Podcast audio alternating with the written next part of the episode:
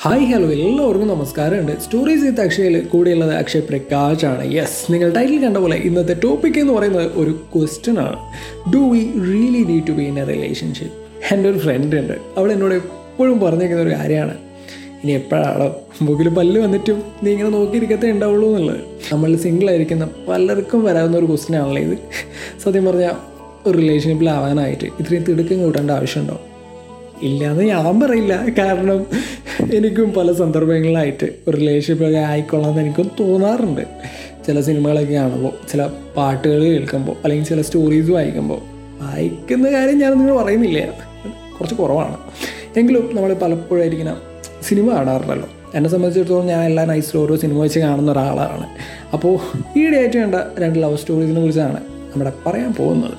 First one എന്ന് പറയുന്നത് സീതാരാമം എന്ത് രസമല്ലേ? ഓരോ ഫ്രെയിംസും അതിൽ ഓരോ ആൾക്കാരുടെ പെർഫോമൻസ് എല്ലാവരും പറഞ്ഞ പോലെ ഒരു നദി പോലെ ഒഴുകുന്ന ഒരു സിനിമ മൃണാലിന്റെയും ബേക്കിന്റെ ഒക്കെ ഒരു കെമിസ്ട്രി ആ ഒരു സ്ക്രീൻ പ്രസൻസ് ആരുമില്ലാത്തൊരു പട്ടാളക്കാരനെ സ്നേഹിച്ച. തനിക്ക് വേണ്ടി ആരെങ്കിലുമൊക്കെ ഉണ്ട് എന്ന് തോന്നിപ്പിച്ച പ്രിൻസസ് നൂജ. എന്ത് റൊമാന്റിക് ആണല്ലേ.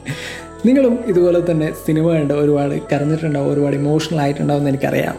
ബട്ട് എനിക്ക് അതിനേക്കാളൊക്കെ പ്രിയപ്പെട്ടതായിട്ട് മാറിയത് യെസ് നമ്മുടെ സെക്കൻഡ് ഫിലിം എന്ന് പറയുന്നത് യെസ് തിരുച്ചിത്രമ്പലമാണ് ഒരുപക്ഷെ അതെനിക്ക് ഭയങ്കരമായിട്ട് റിലേറ്റ് ചെയ്യാൻ പറ്റിയതുകൊണ്ടായിരിക്കാം കേട്ടോ.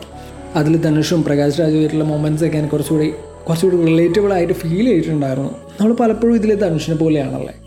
തൊട്ടടുത്ത് തന്നെ ഇത്രയും സ്നേഹിക്കുന്ന തന്നെ ഒരുപാട് മനസ്സിലാക്കുന്ന ഒരാളുണ്ടെന്ന് അറിയാണ്ട് പോകുന്ന ആ ഒരവസ്ഥ പല മൊമെന്റ്സിലും അത്തരം ഒരാൾ നഷ്ടപ്പെട്ടു പോവുകയാണ് പതിവ് എന്നുള്ളത്. അയ്യോ പറഞ്ഞു പറഞ്ഞ് നമ്മൾ എവിടെയോ എത്തി. യെസ് ടോപ്പിക്കിലേക്ക് വരാം. ആക്ച്വലി നമ്മൾ റിലേഷൻഷിപ്പിന് വേണ്ടിയിട്ട് ഇത്രയും റഷ് ആവേണ്ട ആവശ്യമുണ്ടോ? ഉണ്ടോ? ഉണ്ടോ? ഉണ്ടോ?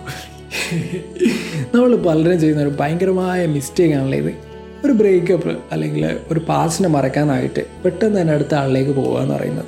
അപ്പം നമ്മൾ നമുക്ക് അവർ വേണ്ടാണ്ടായാൽ അല്ലെങ്കിൽ അവരോടുള്ള ഫീലിങ്സ് സത്യമല്ല എന്ന് നമുക്ക് മനസ്സിലായാൽ ആ ഒരു ടൈമിൽ നമ്മൾ എന്ത് ചെയ്യാം?